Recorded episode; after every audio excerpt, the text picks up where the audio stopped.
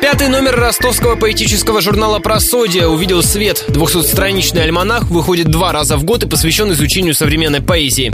Кроме стихотворений, там публикуют эссе и исследовательские работы. Каждом журнале есть иллюстрации. В свежем номере это гравюры советского художника-авангардиста Юла Состера.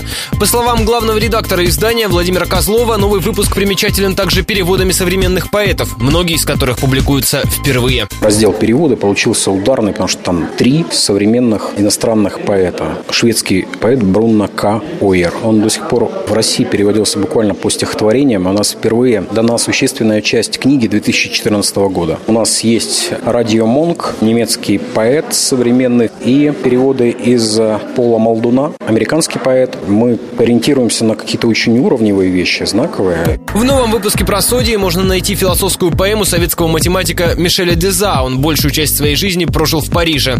Также там впервые опубликованы стихотворения ростовского поэта Игоря Вишневецкого, посвященные датской столице. Сам Вишневецкий в последнее время живет в Бостоне.